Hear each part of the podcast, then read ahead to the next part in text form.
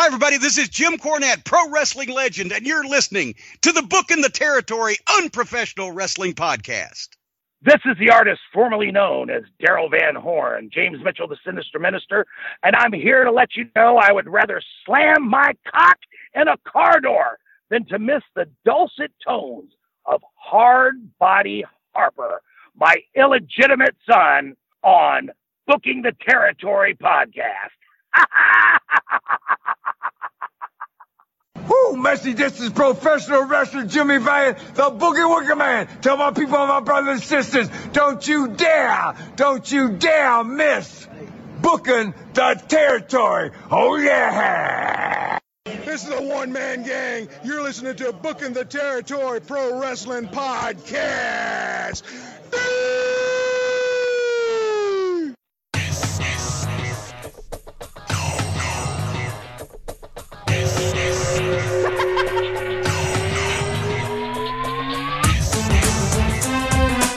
Welcome back, everyone, to this week's episode of Booking the Territory, the Unprofessional Wrestling Podcast. For today, we're covering WCW Saturday Night on TBS from April the 6th, 1991.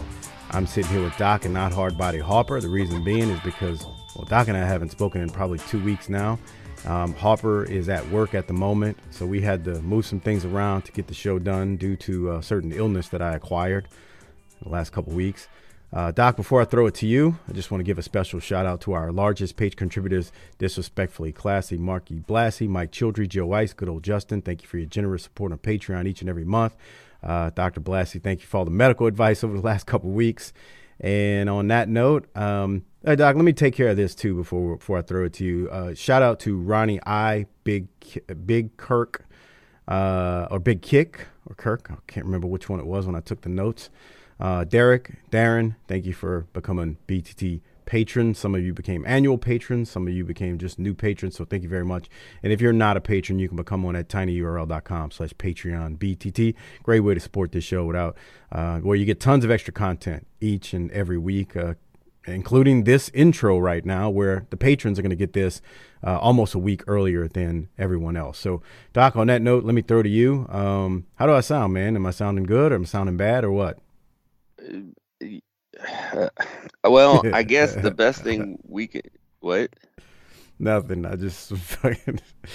go ahead. I guess the best thing we can say about you is that you sound like you spit out the ventilator to be here today. So we appreciate the effort. You know, there's a lot going on because we are actually recording 3 days later than we normally do. So the news has had an opportunity to pile up on us here. So I think we're going to have a very robust discussion today. We've got, the NFL started last night. Nobody circles the wagons like the Buffalo Bills. Mm-hmm. We had AEW completely implode. Just... Mm-hmm. Absolutely shit on the ground and then fall back in it. And then the story that has the wrestling world and, dare I say, the podcast world in a tizzy is our very own Menace has we've got to choose our words carefully here such that we don't run afoul of the digital police. Mm-hmm. Let's just say you caught a cold, but it wasn't a cold. How about that? They say it's in the family of cold, so it is. It's a cousin to the cold. So yeah. We've gone through gallons of hand sanitizer. We've washed our hands until they're raw. We've stayed sequestered in our homes. And we've reached the point where, you know, Harper and I both caught a cold, and it was a minor inconvenience for both of us, and we kicked out and went on back to living. But as we know, it hits everyone differently, and apparently it got you pretty good. So I guess the first question for you is, and I'll ask a series of questions here to try to navigate us through this word salad landmine. How are you feeling today? No, I'm getting back. You know, I don't want to make people think it was more than what it was. I mean, I wasn't like I was in the hospital or anything like that. You know, well, okay. Wasn't. How close? How did it ever cross your mind that maybe you needed to go? No. The only reason is because, like I remember I was texting with Dr. Blassie, and like, he had asked me a couple times, like, "How you breathing?" I'm like, "Right." I'm like, "I'm good, man." I start coughing and I kind of get a little winded from that, but that's only because you kind of like, you know, hacking up a lung. You know, it's not like it wasn't like I was just sitting there, wheezing or anything. So you weren't gasping for breath. But no, it wasn't like minute 17 of your matches with Rod Price where you were blown up. Nothing like that. No, okay. Nothing like that. So, but go ahead. No. This one's about you, buddy. So are you still experiencing any symptoms? The messed up part is the energy level. Like I told you, like my mailbox is like a block and a half down the street. So 2 days ago, again, this is a week and a half after, first getting it and it going through various stages. And by the way, I want to mention, when we recorded the last show, it was a Tuesday night, the end of August, we recorded that. It was starting to hit me. Like my throat was starting to get sore and I was fatigued, but it hadn't hit me yet. I just didn't realize it. I was like, all right, I'm gonna get this minor thing that my daughter had and my wife seemed to be dealing with at that point. And it was the next day that the fever just, Montezuma's Revenge just blasted me. So anyway, I'll walk to the mailbox. This is a week after, or this is 2 days after the fever finally broke. So I had fever for like 5 days, man. And it was rough. It was rough, right? That fever, that fever for that illness is no joke. My daughter, wife, none of them have fever. It kills me. Yeah, I didn't have fever either. My wife's like, because, our doctor, Dr. Blassie, everybody's telling us, make sure you take your vitamin D. Make sure I am religious about vitamin D. I don't miss vitamin D. Me too. I'm also in the sun a lot more than anyone else in this household, besides my daughter. I got you. Yeah. I get more vitamin D than most human beings on this planet. Not to mention, too, Doc likes to play and joke and call himself White Lashley. I ain't buffed the stuff or anything, but I guarantee you I'm in the top percentile of people when it comes to cardio. Okay, so I want to ask you a question about that. And I was hurting trying to go to the mailbox. I wasn't winded, but my legs felt like rubber. Yeah. So a lot of our listeners and our patrons have been following your journey and wishing you well out in social media. I just want to know how Sasha's jokes went over when she was asking you to just get on the treadmill and run your COVID away. No, that wasn't happening, bro. Now, don't get me wrong. It crossed my mind for a second to like, all right, let me just go try to sweat this out. The problem was, bro, when you got 102 degree fever, you don't want to move. Just walking to the bathroom is a chore. Yeah. Now, did she go on with her life, or did she help nurse you back to health? I mean, she don't get it twisted. She didn't have the fever, but she was messed up for a few days too, and had to take some time off work. Yeah, well, and that's the thing I want to tell everybody out there listening is, because we were talking about it over in our house, like. The people were like, well, how's the Menace doing? And I was like, I don't think he's going to make it. The real sign for me was that you missed work and how much work you missed, because you don't like to take You don't like to take off work for sick so you can save it for your playtime. And you missed, I think, 5 days of work. Yeah, it's not a lot. I probably could have pushed it further, but you don't usually take days for being sick, and so to take 5 days, I knew you were sick. This time, I knew you weren't playing for sympathy. Man, that fever wasn't no joke, man. That's all I'm gonna say. That fever was some top notch booking, like. That was some real heat, brother. But you're feeling better now, so it's obvious to me that the BTT prayer warriors. Oh God. spent their time praying for you out of the ditch rather than the Queen of England. No, let's not go there. I heard that the Facebook group was less than classy about the death of our colonial queen. The degenerates in the Facebook group. If you are triggered by comments about the Queen, you do not want to get close to the BTT Facebook group. We're teeing off on the Queen. Now, how do you feel about the term prayer warriors? I say this all the time. I believe in God. I believe in the power of prayer. But I think I've said it on the show. Warriors. I don't think God is up there watching you with like one of those telethon thermometers that is filling up red with prayer numbers. And when it hits enough, he reaches down and touches you and clears the germs. I don't think that's how that works. Yeah. Now, if I'm wrong, I'll gather together my prayer warriors and we'll go at it. Now, did it cross your mind as a former professional wrestler to start a GoFundMe for any of this? Hell no. Now, this may be a public service announcement, and I'm going to try to steer you towards helpful instead of complaining about this, because you were complaining before the show, but we don't want to get this yanked off the tubes. Did you just lay there and die, or did you take a couple of aspirin? What if we have listeners out there, I mean, it's still rolling around the community, so there's a good chance that somebody listening is going to get this. What was your course of treatment?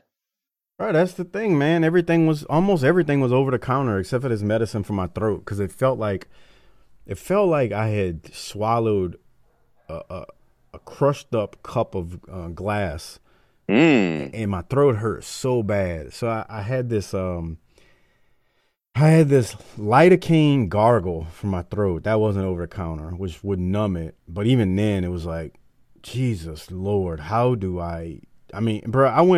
I'm pretty sure I overdosed on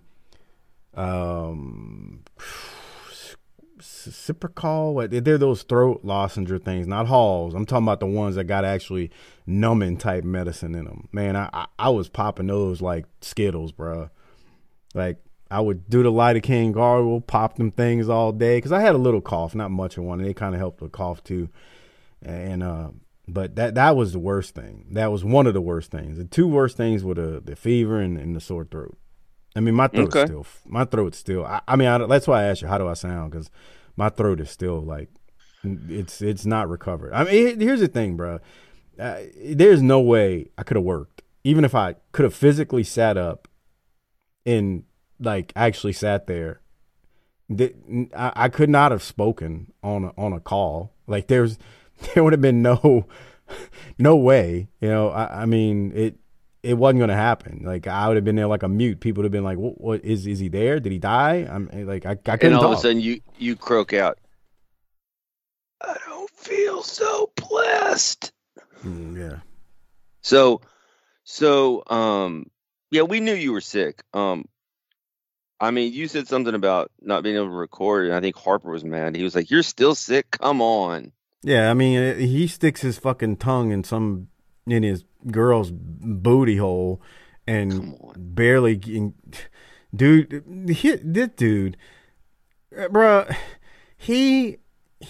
his sense of smell for 2 days the first time. And starts drinking eggnog daiquiris to celebrate. The second time he got it, I don't even think he had a cough. I don't think he had nothing. And it's Murphy's Law, bro. People like him, I just get jealous of. Like, how the hell, as reckless as he can be, not on purpose, just the way he goes through life.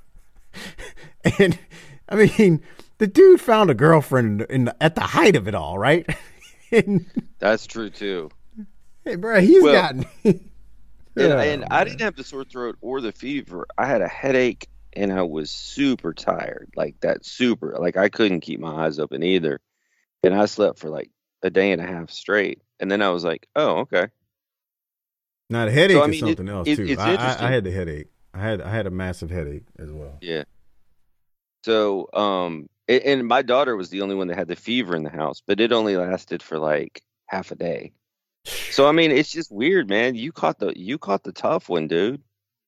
Who knows, man? Well, I'm glad that our prayer warriors pulled together out in the BTT community, pulled you through this. Here's what I've noticed about your voice. As we get into this and we're starting to roll and chop it up and do our thing, you're starting to get a little bit more life to your voice than when we started. That open was pretty terrible, but we'll drag you through it. And I'm sure you'll be better next week, or maybe not. I don't know. I mean, Harper and I were holding auditions for. Okay. Yeah. What? Right. I mean, wait, we can't miss a week. That's what Harper said. That's nice. What I was gonna do, what I thought about doing, depending on how far this was lingering, I was just gonna call Crockett and be like, "Hey, man, I need you to do this with Doc and Harper one of these nights. Yeah, just get me by for 1 week." But you know, I didn't have to call in the bullpen. Although Crockett did check on me. This is one of the most closest calls we've had with not getting our show done. No, I don't think so because we've had to do this before on like a Friday. I remember one time me and you both had like a sinus infection or something. We're like, bro, I can't record, man. We're going to have to do this on Friday. And we did that. Or you were sick. That's what it was. You were sick and it was Tuesday and you couldn't do it. And I was like, all right. And then I think Silva filled in on a Friday with me. See, that's the benefit. Everybody's like, I know a lot of time when it comes to timely things on this show, you know, folks are like, man, I wish they didn't record so early. Well, the thing is, this is why we record early, because there's something. Doc's got kids, I got kids, married. You know, Harper flies by the seat of his pants. You know, you never know what kind of stuff you're going to fall into. So we always got to make sure, all right, not only is it recorded, it's edited, it's ready to go by that Thursday. And that's what recording a week and a day or two in advance usually does. So I don't think we were close to missing. We've had close calls like this before, just a similar circumstance. And speaking of timely, I don't care if it's timely or not. I think we need to discuss what's going on in what can only be described the mess that is AEW. Bruh. All I know is there's a certain somebody on this show that has been saying for the last couple of years, don't believe that it's all tooth and gums in that locker room, because it's a wrestling locker room. Do you feel vindicated now? No, I don't feel vindicated. And before we jump into this again, this is getting to the patrons early. I'm hoping to drop this today as we're talking for the patrons. So if you're a patron, you're hearing this on hopefully on Friday, September 9th. If you're a patron, you also know what impact last night's game had on me and Half Pint's football picks. Yeah, that's true too. There you go. That's true too. Mm-hmm. So to answer your question, I want to, as we jump into this discussion about AEW and what's going on, there are two mindsets that I think everybody needs to have. One of the things that Doc and I have a lot of experience with is working in corporate America.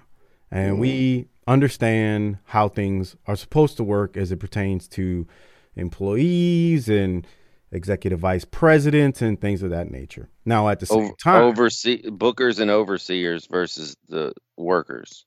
Bookers and overseers versus workers. Okay, so there's an aspect, that aspect. There's also the aspect of this is a pro wrestling company that just happens to be, I'd say, the second biggest company, at least in America for sure, and arguably in the world, depending on where you put them. But now as I say all that, I have been wanting to talk to you about this, and I'm actually glad we had to wait a few days to record, because there's been other things that have developed since this all happened. Now, I don't feel vindicated by all this, but it just drives a point home that, you know, nothing is always perfect. I think we already knew nothing was perfect when Cody left, and all, you know, there was an NDA, you know, he wasn't going to speak on the reason for leaving and all that stuff. So this is not the first we're hearing about people not getting along in this company. This is the most vocal we've seen it, but this is not the first. But okay, so Doc, do we need to walk through what happened, or does everybody know? What are we doing here? Yeah, we can talk about what happened. Go. You want to start? Well, apparently, and here's the thing. I don't watch. The main reason I don't watch the show is I'm at a kid's soccer practice on Wednesday nights. And to be fair, it's not, the times I do watch it, it's not good enough to record and keep up with. That's fair. Now, I listened to Cornette review the show, and I'm up with, you know, my problem is a lot of times when I watch the show, I'm thinking about Corny's names for people rather than their real names, and I get confused, like Penelope Pit Stop and Pizzeria Uno and all that.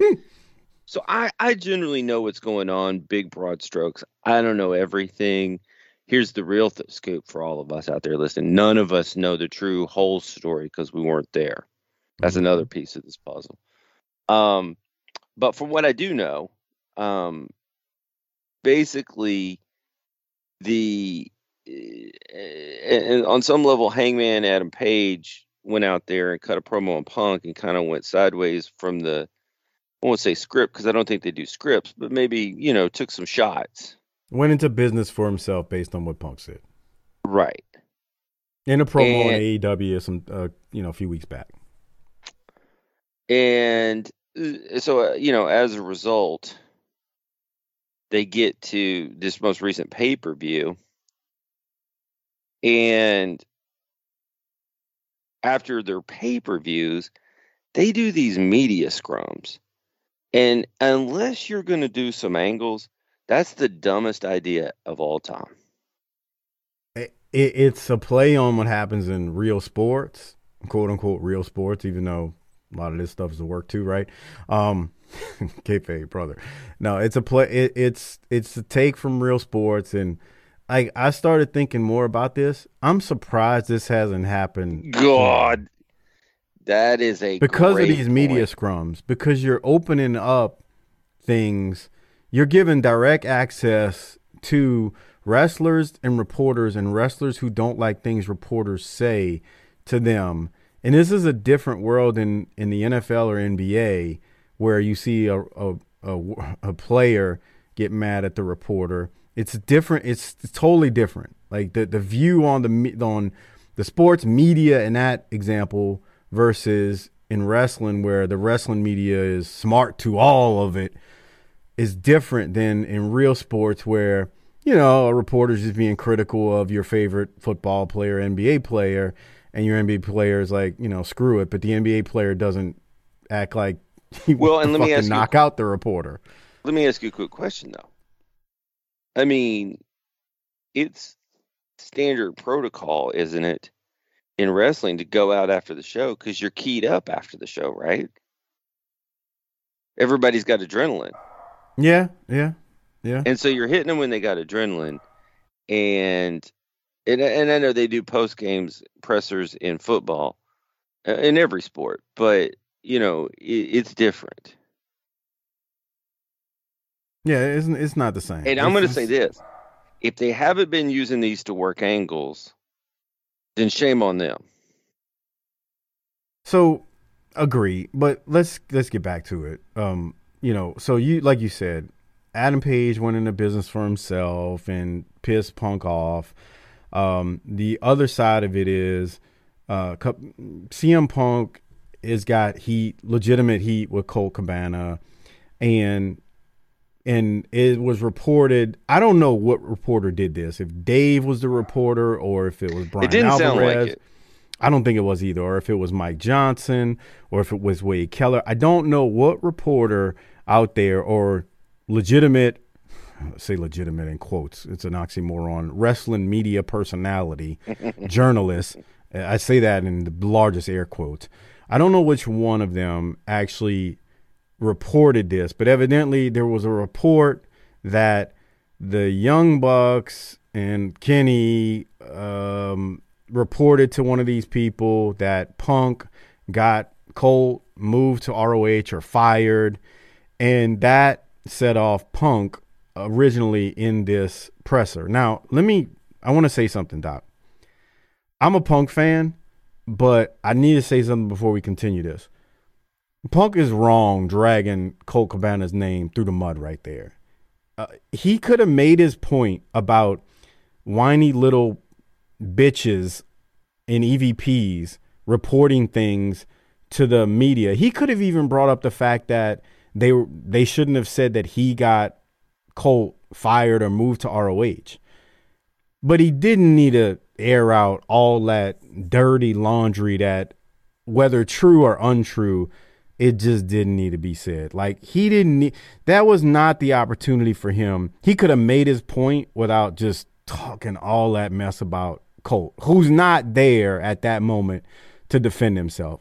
I didn't like that part of it. I thought that was just low class. Now, at the same time, yeah, you know, I'm not a Bucks fan or Omega fan. So him calling them out was funny. I don't think you can do it in the grand scheme of things when you're a corporation, because I'm going to go back to what we said a second ago about you and I having worked in corporations. You can, as the little man on a totem pole, and I know Punk is Punk, but you can, as an employee, you know, call your EVPs effing children, and you're tired and frustrated and you're tired of working with effing children, bro. That's not how it works. So, I mean, I thought it was funny, but I mean, you can't do that. At the same time, I understand his frustration, because if that was reported and he's whiny little, and I believe that they are trying to undercut him and cut him off at the knees because he gets over more than them from most. I understand everybody's not a Punk fan. I get it. I get why he feels the way he does. And I believe it needed to be addressed, but it definitely went sideways at that presser. What did you think as I say that? So first of all, he has now made it okay for everyone in the industry like us to eat muffins while we that was tremendous. He was eating the muffin the whole time. God. Licking his finger, bloody face, eating his muffins, licking his fingers, cutting promos. Okay, so what did I think? First of all, AEW is not a corporation. They are maybe a corporate environment. Okay, that's what I meant. That's a great clarification. Corporate environment. The other piece to it is that in most of our shoot jobs, we can't do that. But it's a little. This is where it's a little more akin to pro sports. If Drew Brees wanted to call out Saints leadership, he could. Yeah, that is very true. He could now, but I don't know if he could call them whiny little bitches either. Well, the question to your point is, should he? And that's a, you know, just because you can do something doesn't mean you should. So I don't get the whole point. Like, I get the feeling that Punk isn't well liked in the locker room from things I've heard, but you don't know what that means. See, that's the whole point of us not being there. You know, it's like, is it because people are jealous, or is it because he's a bad guy, or maybe not bad guy, but he's hard to deal with personally? And maybe the answer is a little bit of both. Well, he's not the type of dude who, and I've been around dudes like this, that is afraid to express how they feel about things at any moment in time. In the wrestling business, there's that ruffles feathers. Like, and I can see how it ruffles those little whiny little kids that like the super kick. So,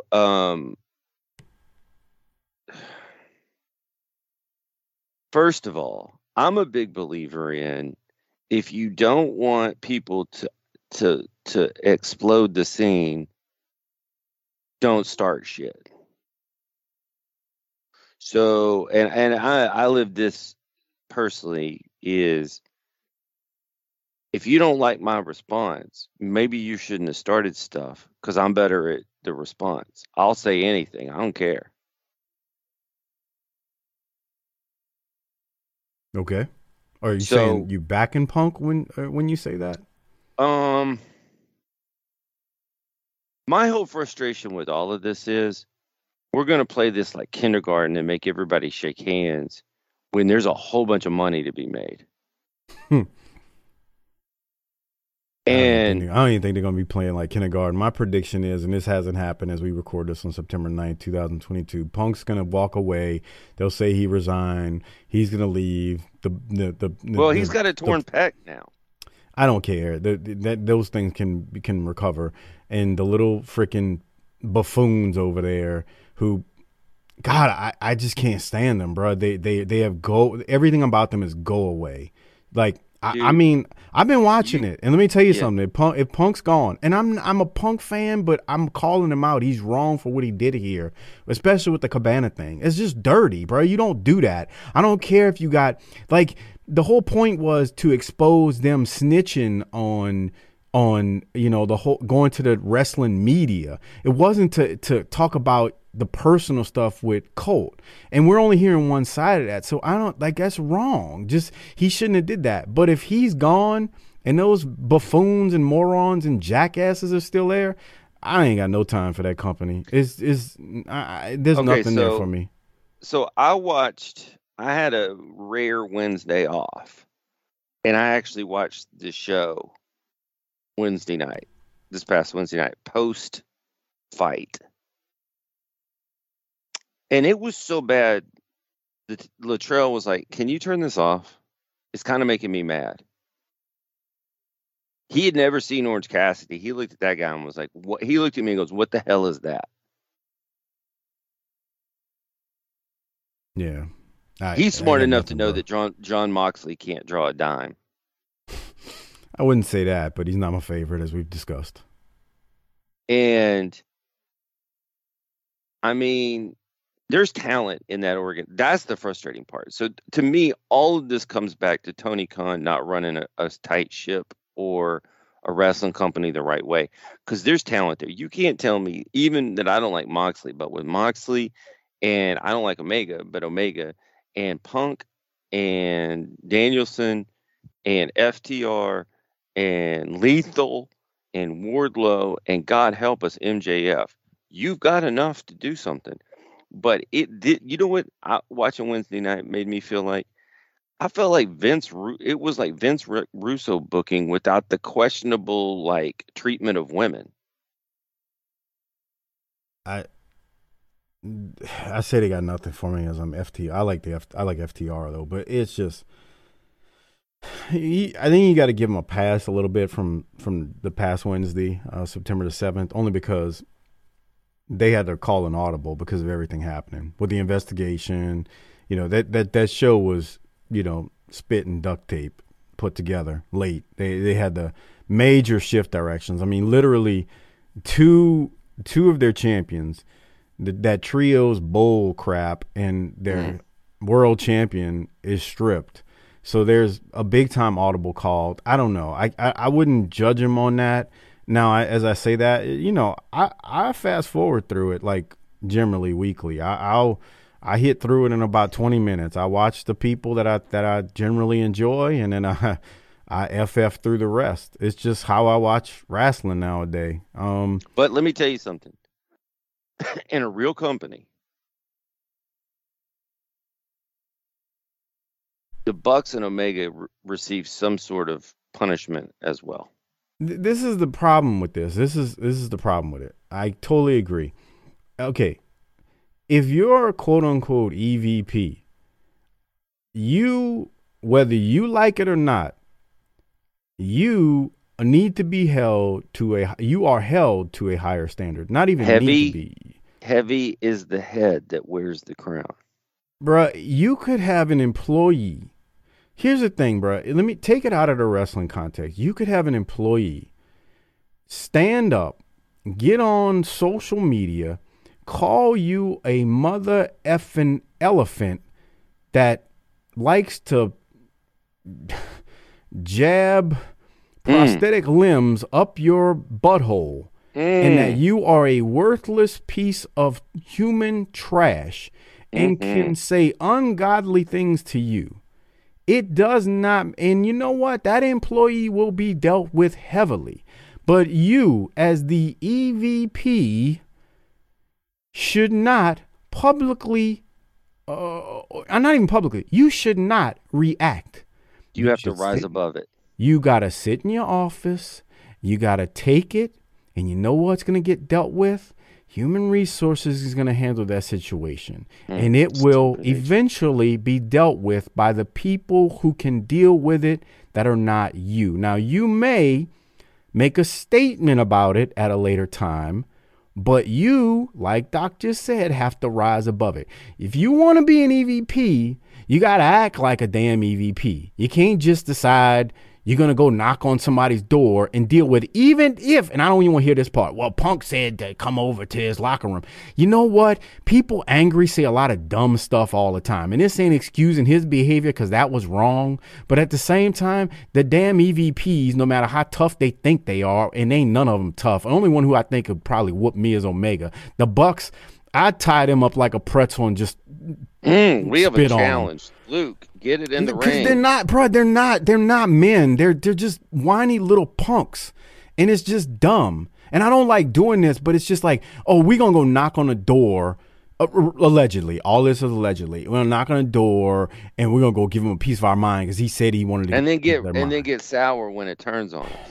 Well, and see, that's the thing I don't know. So was it just, because then you hear the conflicting reports. Was it just Punk in the room with his dog when they knocked and it's 3-on-1? Because if it's 3-on-1, guess what? At that point, I got to defend myself because I don't know what you're the aggressor. I know I called you over here, but I hate to say it, but now you're the aggressor.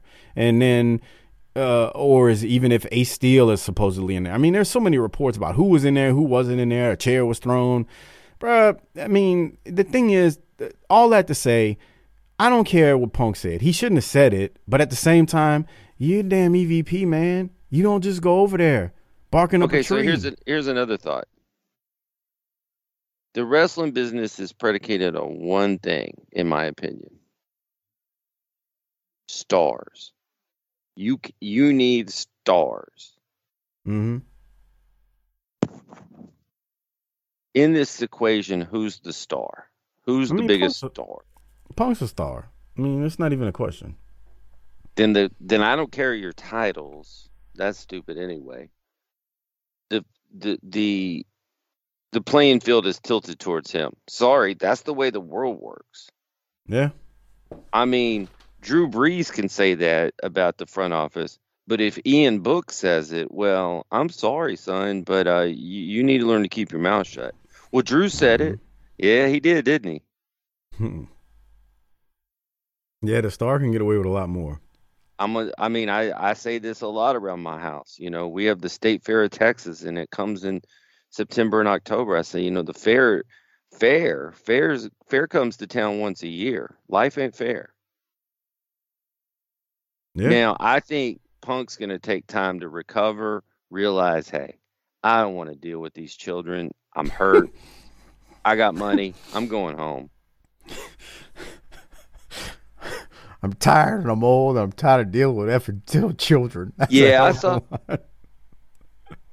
We're the stars in this equation. Say that again. We're the stars here. You didn't like that tweet? No. I thought it was funny, man. I'm tired, I'm old, and I'm dealing with children. I'm gonna chalk that up to you being delirious with fever. That was great.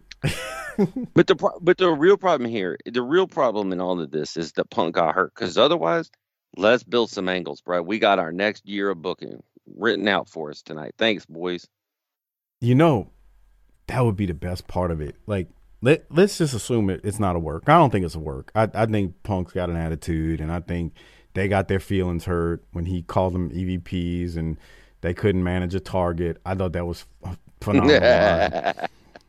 But, like, if you and me, like, I don't, here's the thing, you know, we joke about everything's a work. Okay, I don't think it's a work. I think all this was a shoot, and I think that it would be great if they actually would turn it into an actual moneymaker. That's what a real wrestling promotion would do back in the day, but this is not. If the goal's not to draw money, because I get we have, it's a TV product now.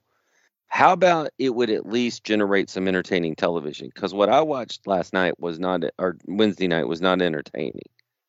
And I saw, and don't say they put it together in a second. MJF was out there. Well, yeah, because I mean, he had already come back at the pay-per-view.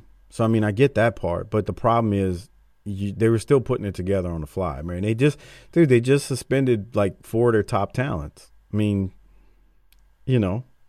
Yeah, I said top talents. I mean, they put themselves over nonstop. The Bucks and Omega. So your thought is that Punk will quietly just not come back? I think they're going to – like, here's my prediction.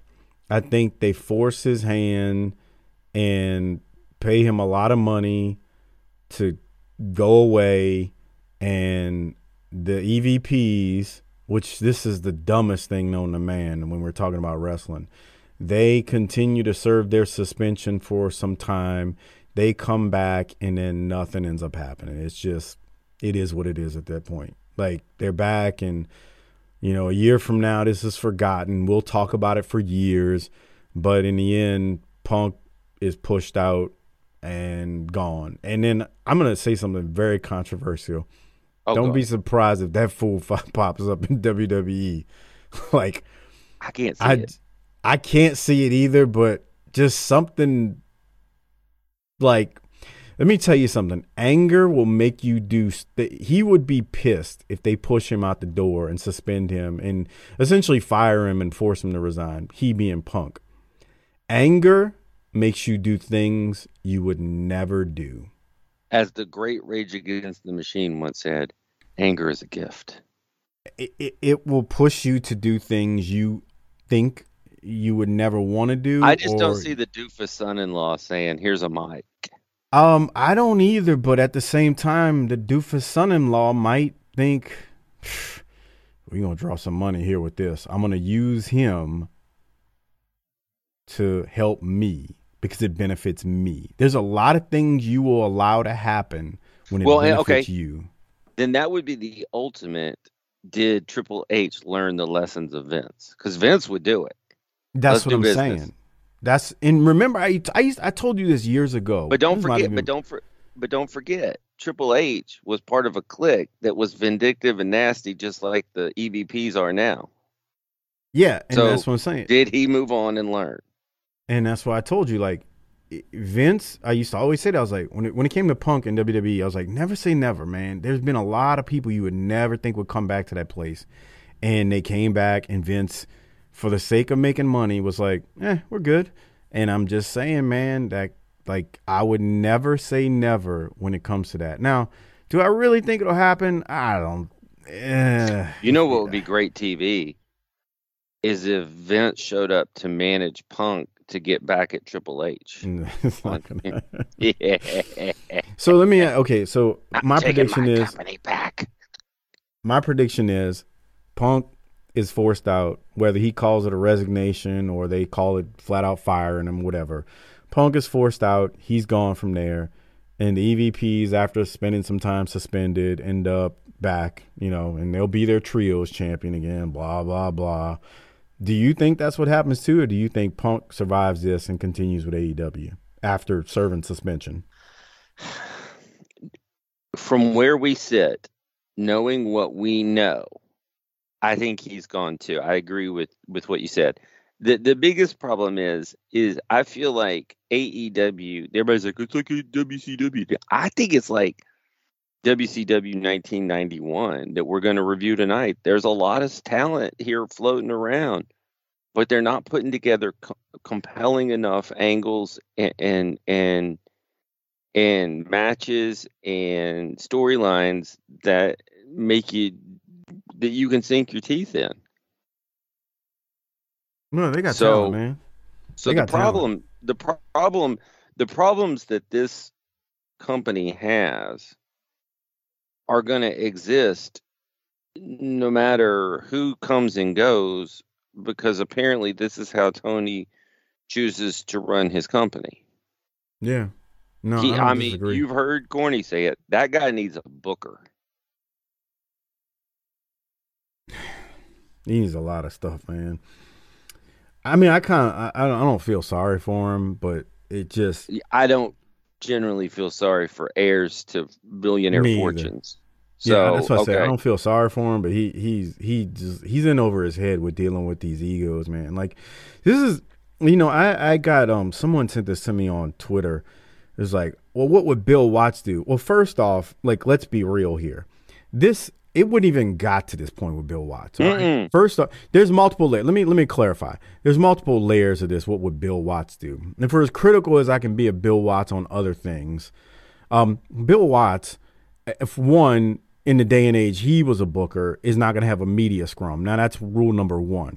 Now, that's not to say that Bill Watts did not have issues behind closed doors. Now, because I don't care the wrestling promotion, whether it was Watts or Vince or whatever, there's, like, if you think fights in locker rooms are new, dude, this has been going on since the beginning of time, because you're dealing with egos. Like, the whole professional wrestling business is a fake fight. So it's egos about guys who think they should be more over than the other guy, or doesn't want to do the job, or doesn't want to look up at the lights, or this guy thinks he's better than this one. So you're dealing with constant egos. There's been, do you know how many fights I saw in locker rooms on the Outlaw Mud Show independent level? There was one case, I want to say the guy's names. People out there, if you're from South Louisiana, Mississippi, Alabama, you'll know this story, because it kind of made the rounds. Someone I knew well powerbombed another gentleman in the ring, and it was a stiff powerbomb. One of this guy's friends came up to this guy in the back and goes, "Bruh, let me ask you a question. I heard you've been running your mouth that you did that stiff powerbomb to my friend on purpose." And he looked up at the guy saying this. He goes, "And what if I did?"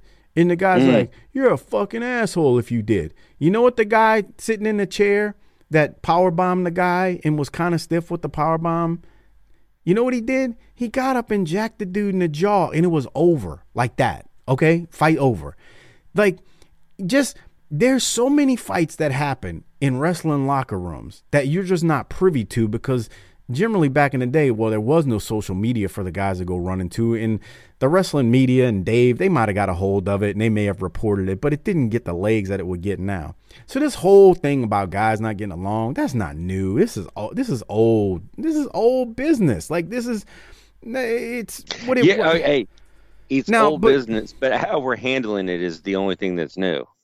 Well, it's because it's more public now. But with Watts, so the reason I'm bringing this up is I have no doubt in my mind, in Bill Watts' territory, there were fights like this that have been reported and alleged with this situation. So when people say, well, what would Bill Watts do? First, there wouldn't have been a media scrum for Bill Watts to suspend anyone from based on these actions. What would Bill Watts have done if his guys would have fought in the locker room? There probably would have been some fines handed out. He probably would have let them settle it like men and get it over with. And once they were done, you know, get your head in gear, and we're gonna go do some real business now both. In front of. He would have texted them both. But I mean, he would have dealt with it like any other old school wrestler. You know what? Y'all better put this shit aside and get it situated. I mean, fight it out if you got to, you know, like I remember Robert Fuller telling that story one time. I forget who was fighting in the back, and he was like, "Hey, you gonna break it up?" He's like, "Hell no, I'm gonna let them two bulls gas it out before I get in the middle of it." And that's exactly what would have happened. Cause in the real world, fights don't last 20 minutes. Trust me. It's 5 minutes tops, and it's generally over. Cause one guy is gonna get blown up or knocked out, or both of them are going to be so gassed out they're just going to pass out and they ain't got no more. Fights you see in movies ain't how it goes down. It's really quick, generally speaking, okay? So dudes would have fought it and been over with, and then you'd have never heard nothing else about it. So, like, when people say, "Oh, what would Bill Watts do?" Man, Bill, this wouldn't even got to this point. Or if it would have got to this point, it wouldn't have been because of what was said in a freaking media scrum. Like, that's just, like, this just doesn't happen. I mean, what are we doing here? But you know, that's just my 2 cents on the Bill Watts question I got. I had to bring that up, Doc, because somebody, actually a couple people sent me that on Twitter. I just don't trust anything to be handled correctly, and for it to come out with anything that's advantageous to the viewing audience. And that's the disappointing part, is that there's entertainment to be had out of this, and none of it's going to happen. But in closing, you do think that Punk it will be pushed out, whether it's fired, resigned, or whatever. Yeah. Okay, and the Bucks and Omega, what happens with them? But I'm also a person that believes, like, look, I don't, if I got, you know, I got elementary school children, and if they're down at the school being a bully or causing a problem, they're in big trouble at home. But I'm also in the opinion that if somebody messes with you, the easiest way to stop it is to pop them. And I'll deal with the teachers. You got to be careful with that when you're dealing with black children, though, because you can't tell the black kid to knock out the white kid. Cause that, well, as it turns out, and I hope this doesn't come as a huge surprise to anyone, I don't have any black children. So well, I do. So I'm just saying, you know, I can't just be like, you know, knock that asshole out. You know, it's not going to go over the same as it goes over Latrell. I mean, in kindergarten, somebody messed with Latrell's little sister, Latrella, and Latrella? And, Jesus. Yeah. Okay. Wow. And you just made her black. Well, Latrell and Latrella. So a little boy was messing with her. She kicked him in the nuts. That's nice. Classy. And they called her to the counselor, and they're like, why did you kick him? And she was messing with me. I mean, he was messing with me. She didn't get in any trouble. And guess what? She didn't get messed with again. And so some of this is, we've pussified the entire world. And again, I'm not advocating walking around punching people and whatever, but sometimes it's best to just, like you said, you punch somebody and it's over. That's it. Yeah. Yeah. One other thing too, I saw some memes about, you know, like, who are we kidding? Punk didn't knock nobody else. Did you see his fights in UFC? Like, okay, so be realistic for a second. Punk's fighting world-class fighters in UFC. That really is not an indication of if he can fight at all. I mean, he's literally against people who are professional fighters. I'm gonna like, it's kind of hard to say he can't fight. I mean, he got in there. And if we're being honest, Ace Steel is the one to worry about in that whole equation. It's like, I actually think Kenny can go. Like, I'm serious, bro. I wouldn't fight Kenny Omega. I mean, I'm talking about the Bucks and having fun with them, and like, I really believe I could just knock them out with one punch. All right. I'm telling the champ, get this in the ring. Bro, them dudes ain't tough, man. Just look at them. Let's get the contracts drawn up. Harper and I will both co-manage you, and we'll this would be great. Bro, if Harper and I literally were putting an octagon with those two, the fight would end inside of a minute. I'm telling you. Like, it wouldn't even be a question. Can I be outside sniffing ether? Bro, Harper would grab one of them, whichever one, by the neck. And Harper is strong. Don't let the goofiness fool you with him sometime. He would grab them by the neck, get them on the ground, and it would be over so quickly. He would be mad at me for taking too long with the other one, and start cutting a promo on me because I was wasting his time. I'm just saying. Now Omega, I think he can go, bro. And I ain't trying to fight him. I'm bringing a bat with me if that's the case, and I'm gonna have to deal with him by other means. But allegedly, I mean, obviously, I'm just playing. But yeah, man. But so recapping one more time, Doc, you think Punk is pushed out, whether that's fire, resignation, whatever. I'm not going to change my answer. Yes, I think he's done with the company. And the Bucks, what happens with them? Nothing. No. You can't say nothing. Do they come back after the suspension? Oh, 100%. Yeah. This is their playground. And this is where we all have artistic creative freedom. And everybody has a say. And everybody plays nice. And 50-50 booking, and nobody does anything interesting. Because we're all afraid that somebody's going to get their little feelings hurt. Dude, in that media scrum, and you can argue whether or not the content of what he said, you didn't like it, I don't care. But that's wrestling. Talk some trash about somebody. And then let's fight. Fake fight to settle it. I don't disagree with you. He just didn't need to drag Colt Cabana's name through the mud, bro. Okay, fine. But the point is that that scrum is completely misplaced, because it's a wonderful avenue to talk some trash and get some shit generated. I agree with that. And the reason I'm harping on... And so what I'm saying is this is an instance. This is a sickness in the company. But the whole structure, bones, approach, skeleton of this thing is completely not correct. And so the process is broken.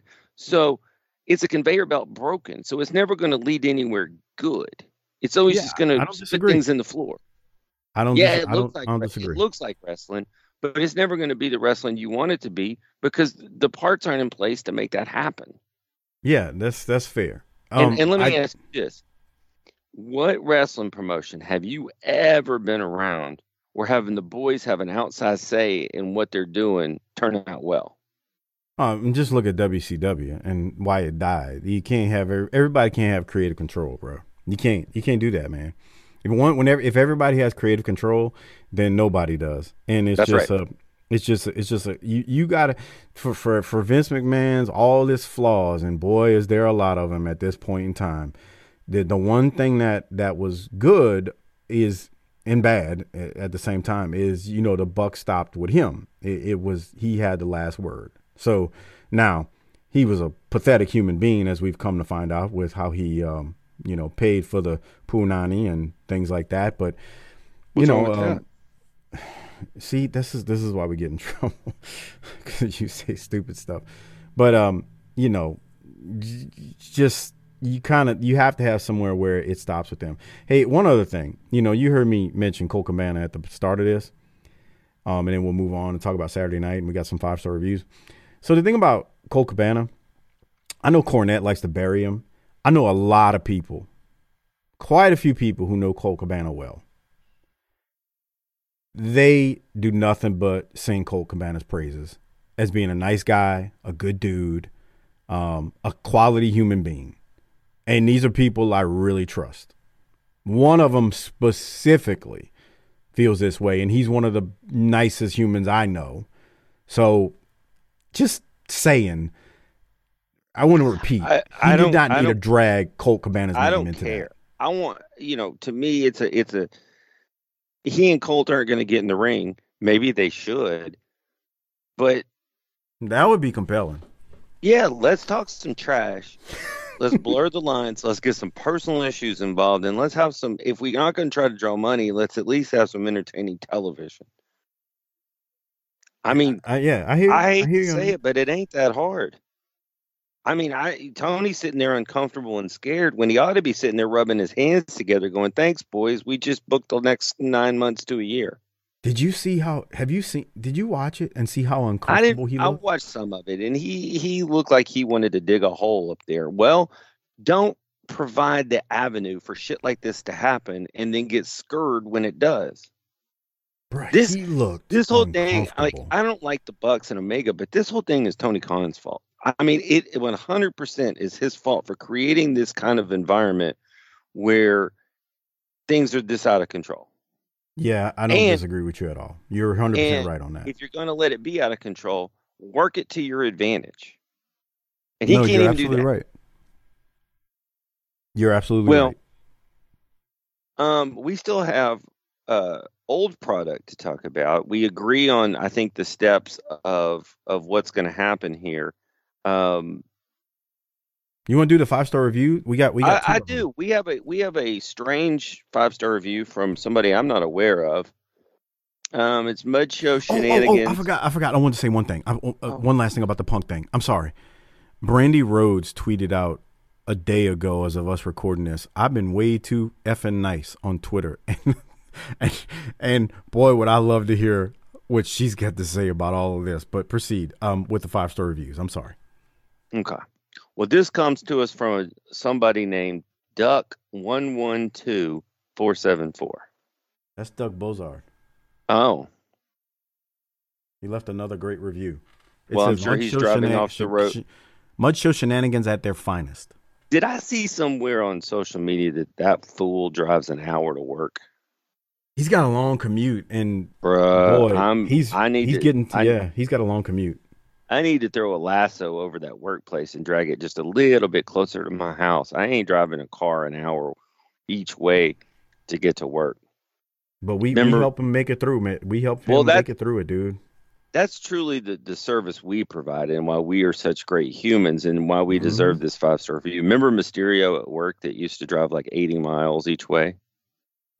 I will never forget, because then one day you told me, you said, bro, I got in my car and was driving to Oklahoma, and from my house to the border was 80 miles or something like that. Maybe that's not completely accurate. And you were like, when I realized at that moment, that's how far that person drove to work each day. Von Erich thing. Where I need to get Google Maps up and find my closest Burger King. Can I borrow your cooler for the next eternity? Proceed. Please read this 5-star review. Let's stop at that Burger King. That's the place where that guy died in the walk-in. Okay. I think we set a record, Doc. We're an hour in and haven't gotten WCW yet. All right. Well, we're not making you get up and run around, so you're going to be okay. You're going to make it. It says, "Ite. Let's hope this doesn't get lost in the Apple Podcast Twilight Zone this time like the last two I wrote. Whatever you did this time, Duck, it worked. Simply put, Menace, Doc, and the Superstar make my 90-minute commute. Not even an hour. That's an hour and a half." God damn. That's a Von Erich thing, dude. I mean, not that you should do it, Doug, but no, don't. He shouldn't do that. No, he shouldn't, but I would. Superstar make my 90-minute commute more bearable every Friday morning. So as we're recording this morning, we helped him out again because it's Friday morning in the real world. We gave him his ears like a hand job. Okay, proceed. Be it talk about Boudreaux busting at some guts, deaf girls getting railed, the old circle, .. or how much hair Dirty Dutch has on his hind end, I never fail to howl with laughter at the irreverent shenanigans of this show. The best independent podcast on the planet, and the only one I give my hard-earned cans of spam to. Keep up the great work. P.S. Thunderbolt Patterson is great, and you all know it. Well, he got a little off the rails there at the end. The Hopper's line about Dutch's hairy ass has gotten the BTT Army, hashtag BTT Army, into a tizzy. Everybody was posting about it in the Facebook group, Twitter. It got lots of legs. Let's just say that. And those legs were covered with fur. Fur, boy. Just out the blue. He's like, y'all think Dutch's ass is hairy? Jesus. Come on. Grow up. Okay, thank you, Doug Bozard. We appreciate it, man. You've been with us for a while, man, so we're grateful. 90-minute commute, man. I don't even like to... Is there anything you like doing for 90 minutes outside of watching football? No. Okay, that's what I thought. Well, you're a Mariners fan. Well, so maybe yeah. Watching basketball. Yeah, so football and basketball, that's it. Yeah. I mean, you don't even want to bang for 90 minutes, huh? I mean, what do you need? An hour at the most? Yeah, I don't know. 3-4 minutes. That's all you get. I subscribe to the Bernie Mac principle. That's a one-round heavyweight title fight. All right. Well, we got another 5-star review on Podcast Attic, and then we're going to get going into this week's edition of Saturday Night. This one came from Kelvo936 on Podcast Attic. It says, 5 stars for the best unprofessional pro wrestling podcast. And if you ask me, the most consistent podcast. These guys don't miss and haven't in about 5 years or so. Mike is the straw that stirs this drink. Doc has no filter, and I love it. And Hardbody Hopper is the MVP every episode he is on. Great show. I love the review, Kelvo. Thank you very much. But one small correction, 7 straight years. Actually, about 7.5 now of never missing. Rona, pandemics, nothing stops this freaking train. Family illnesses, deaths, vacations. Yeah, we've been through it all, right? I mean, the people have watched us live. Yeah, pretty much. It's almost like I know you people. Doc, anything else before we jump into Saturday night? Thanks again, Calvo. We appreciate it. Well, so... No, but this is going to be related to the show. Guess whose gimmick ate some more notes this week? All right, so I'm getting the video version going because you just made a statement that needs to be said. We are an hour and 5 minutes into this, and we're going to talk Saturday night. The intro of this was all about Punk and AEW and the Rona and stuff like that. But so go ahead, Doc. Before we get into WCW from April 6th of 91, so, whose gimmick ate more notes? Well, my gimmick ate more notes. And this time it happened right in front of me, too. It wasn't like I turned it off and came back. And it was like... I went to go add a second page and keep, working, and it just disappeared. And I was like, wait, what? What just have you shared this with LaFonda yet, that it's in your notes? No, I can't. Come on, what the So here's the real problem with that. Oh, God. At some point during the week, we're not sure of your health. And, I made the comment, like, do you need me to kind of play by play this week and carry more of the in this match this happened, and in this match this happened, and even if you had your notes, like, you could send them to me and I could kind of walk through it. But I'm taking notes like, hey, I may have to have a different role on the show, and then they disappear, and I was like, I closed the computer, go down the gimmick, walked away. I got to get some separation from this. And so I don't have the first 57 minutes noted. But okay, since you're better, I think it'll all work out. But this thing has an appetite for notes, bro. So that we can buy Doc an another notepad. No. That's not helpful. Shut up. No. Yeah, we're going to... I need you all to become patrons at tinyurl.com/PatreonBTT, and I'm going to get him the biggest notebook known to man, and he's going to fake it. We're going to get him a real notebook. He's going to fake like he's using the electronic one so Mrs. Doc doesn't get upset. But we're going to get him a pad. Just become a patron, tinyurl.com/PatreonBTT, so I can get him a nice actual notebook. No. You just hush. Shoosh, please. All right. Okay. Have you seen that gimmick in WWE? What gimmick? The Alpha Academy. I don't think so. It's Gable and Otis. Oh, yeah. I've seen it. I haven't. And he tells them to shoosh.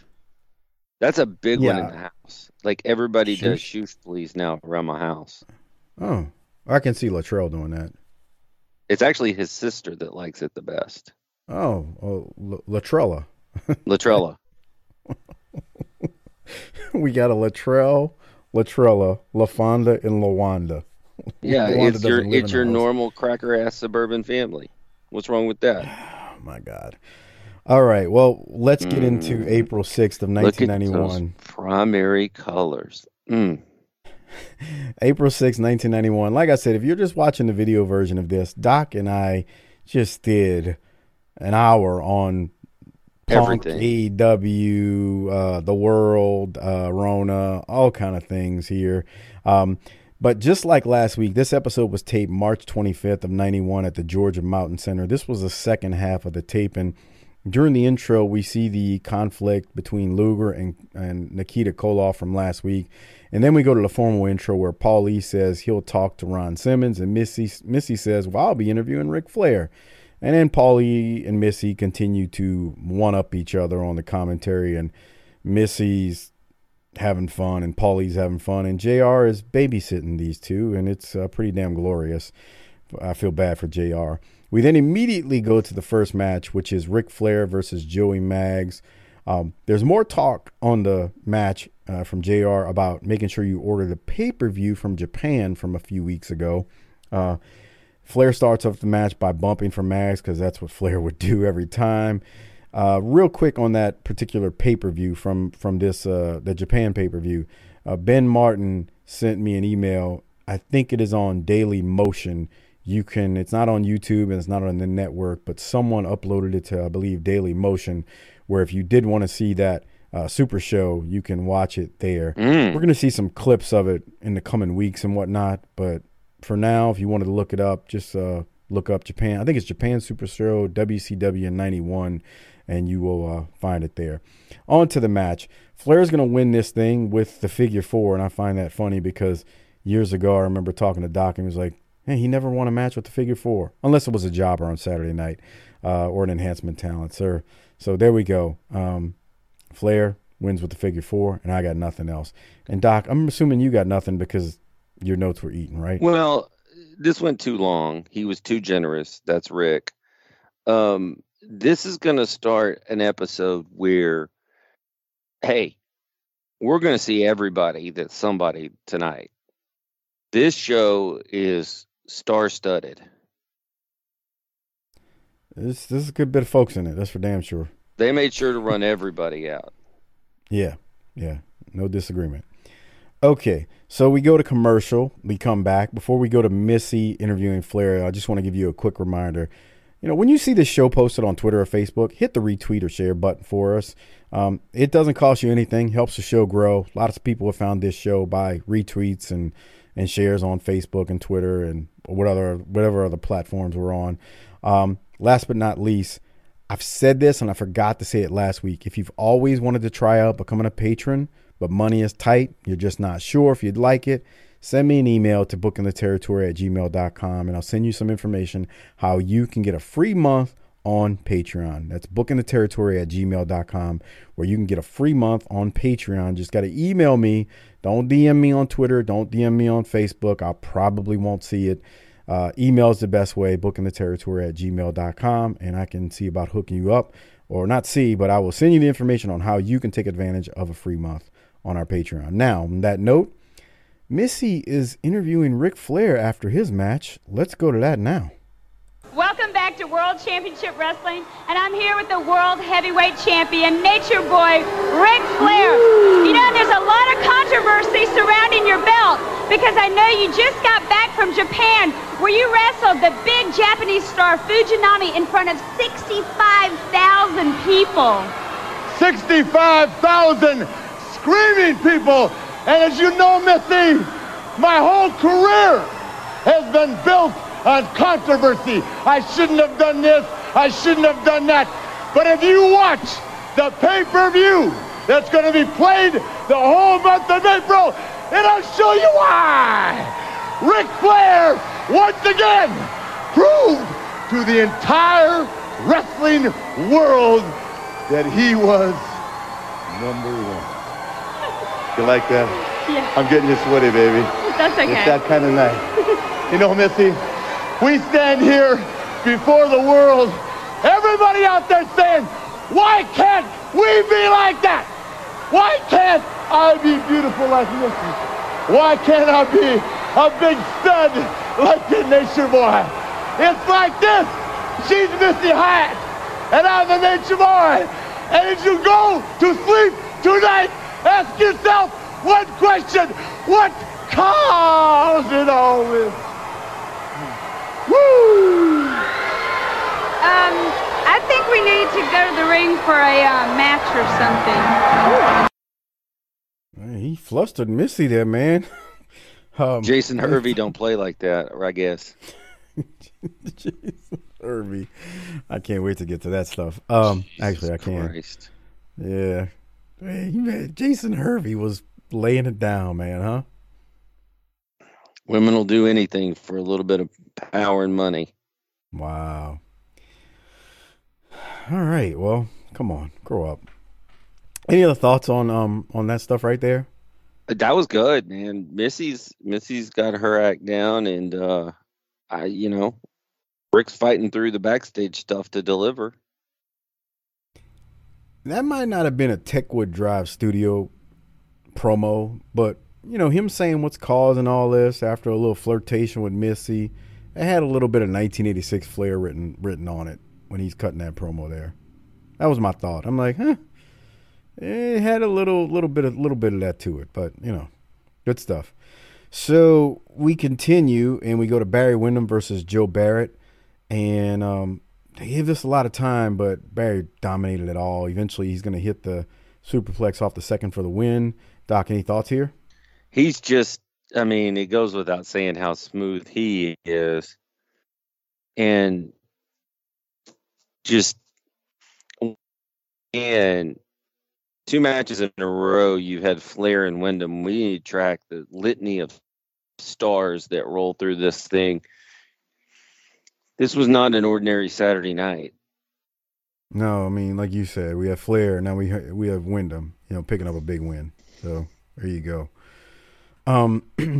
I got a note here with Windham, and as I said, he hit the superplex. So there's a Braves commercial here, Doc, and I want to play it for a second because so at the 24:03 mark of the actual episode we're watching, not our 24:03 mark, Braves commercial hits, and it's the 91 Braves. And, you know, we've kind of given the Braves a hard time over the years because they sucked for so long, right?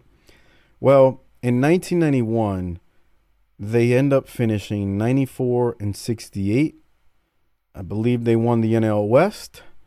I believe this is the year that they went up against the Pirates in a hell of a series where they won, I think, 4-3. My baseball experts out there like that's Silva, about the time Barry Bonds started saying, I need to grow. If you see him during this time, he's not big, but probably so, yeah. So they won the NLCS, and then I think this is also the year they lost to the Twins in the World Series 4-3. Is that where Jack Morris pitched like 10 innings? And see, I used to watch some baseball. Me too. I watched all those series, man. Like I didn't miss this stuff. Like there was a time. You see, and here's the thing: that NLCS, I'm 100% sure that came on CBS. I know it was on regular TV. Like there was no, you know, you got to watch it on cable back then. The NLCS and World Series was on World Series now is still on regular TV, but the championship series were all on regular TV. So I'm 100% certain I watched all 7 of those games. That was the Braves. I think they had Sid Bream then, and man, like dude, I used to watch some baseball, man. I was pulling for the Braves back then. Anyway, but, you know, I mentioned it because we've given the Braves such a hard time, but 94-68 that year. And within things 1 year, they won the world title. Yeah, the world's definitely changing. What happens when you have Glavin, Maddux, and Smoltz? Boy. Fuck, imagine that, though. They threw out a gauntlet at you. What are you going to do with that? Bruh, they threw out a gauntlet at you. Okay, if we could just get past Smoltz, we'll get to their fourth starter. Oh, wait, Maddux threw 48 pitch complete game, so he's ready for game 4. Fuck. Oh, man. We used to sit around in college and watch Braves games, and if Maddux was pitching, man, Braves score in the first inning. Well, that's a wrap. Next matchup is Brian Pillman versus Mike Thor. To Doc's point, once again, another heavy hitter with Pillman. Jim Ross mentions that we're going to hear from this trash human being known as Grizzly Smith, who's going to be updating us on the NWA U.S. tag title situation. You know, once again, let's go piss on Grizzly's grave. Dig him up and take a dump on him while you're at it and set it on fire for what he did to, you know, underage girls.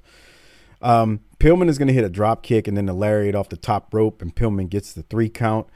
Doc, any thoughts from Pillman here, showing what he can do? It's just inconsistent because they're pushing him as such a star.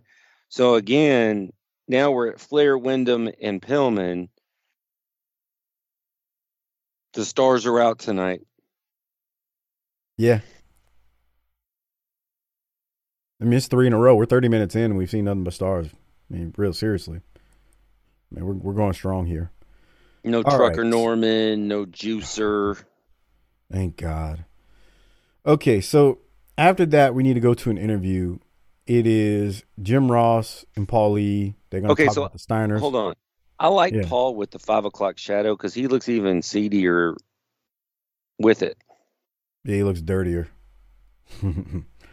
So Jim Ross, Paul E., they're going to discuss the Steiners holding all the tag belts, and then they throw it to, again, the steaming hot garbage, Grizzly Smith. Here it is.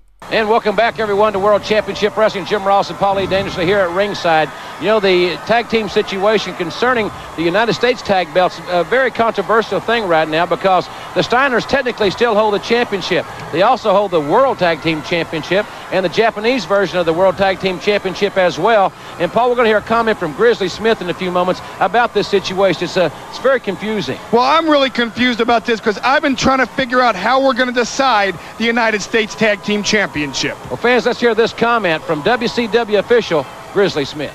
Ladies and gentlemen, speaking on behalf of the WCW Board of Directors, the U.S. Tag Team titles have at this time been vacated. Since the Steiners are now the World Tag Team Champions, however, on May 19th at Super Brawl, the top two contenders to the U.S. Tag titles will wrestle, and the winner will be the new champions. The announcement of the teams will be made next week. Ladies and gentlemen. All right, so there you go. The scum of the earth. Well, says U.S. titles are vacated. Even if he's not, he looks like they pulled him out of a bar to do that, and he's got that southern drawl. If we can't have the southern boys, maybe we should have somebody that's not 112 years old from the deep south, from the Confederate Army, speaking. On top of the fact that he's, you know, a problem. This dude.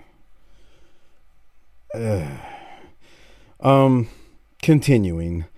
Smith says at Super Bowl, the top two contenders for the titles, which will be named next week, will wrestle for the title. So we'll see that at Super Brawl. I guess we're going to crown a champion. Stay tuned for more. It better be the Young Pistols versus the Freebirds. Yeah, so that's the next match. We got the Young Pistols versus Terry Bronson and Tom Burke. Tracy Smothers is going to hit a super kick. I'm going to go to this finish in a second. It's very wonky. There's some botchamania stuff going on here.